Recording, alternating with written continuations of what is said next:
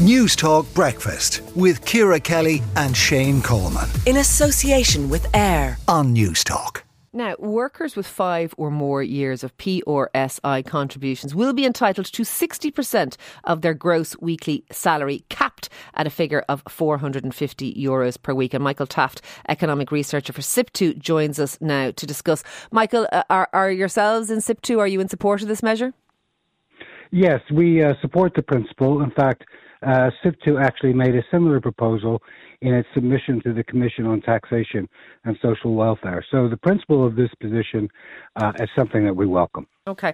Uh, there's a bit of sort of meat on the bones now. We have talked about this before on our programme, but if you've, if you've five years of PRSI, you get 450 euros, which, which is capped at 60% of, of, of your income or 450 euros. If you've only two years, you, it goes down to something like 300 per week and so on and so forth. So it's sort of graded and it tapers off as well after six months down to the, the normal job seekers amounts, which is less than half of the 450 euros. Um, does, does that seem reasonable? I, I understand the rationale behind it so that people don't fall off a cliff face in terms of their finances. Um, but I suppose the question is, is, is those who are wealthy are going to be taking more in terms of social welfare than maybe those who are less well off? Uh, I don't think uh, it's no. It's not a matter that people who are wealthier. I mean, somebody who's on uh, an average wage of forty thousand, thirty-five, forty thousand, they're not wealthy. Uh, but what happens when they become uh, unemployed? Uh, their income will fall to something like currently about 25% of what they previously had. So that is certainly the cliff edge you, you refer to. Secondly, the principle behind uh, uh, a pay related benefit is that people can maintain uh, spending in the economy. So that benefits uh, the businesses and it also benefits the workers in, in those businesses. And this is something that occurs in every other EU country. We are an outlier yeah. uh, for not having a pay related benefit. Now, there we will see the uh, uh, we will see the details, and they will be uh, de- you know debated. the five years seems to be somewhat of a long period. Yeah, it's shorter again, in other countries, isn't it? It, sorry, it's sh- it's shorter in um, in other countries. It, it is. In fact, it would be something similar to what we have currently, uh, where uh, you it's uh, it's about a year's uh, PRSI payments, uh, or a year within two years, uh, and secondly the length of time at which you receive it is all, also appears to be much shorter. But as I say, those are details okay.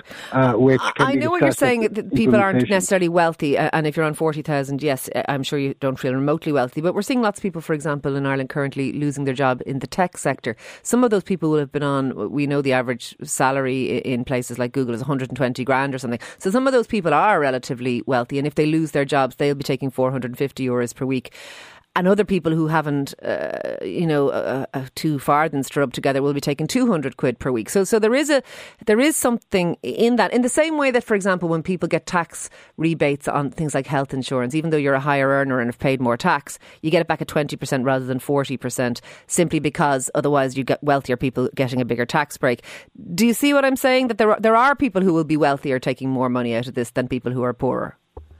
That's right. Those on higher incomes would be able to get a uh, uh, payment, as you say, sixty percent uh, up to about uh, 400, uh, 400 euros. And the union is, is happy again, linked uh, linked to it. Yes, there's, there's there's no there's no issue with that because there's two things.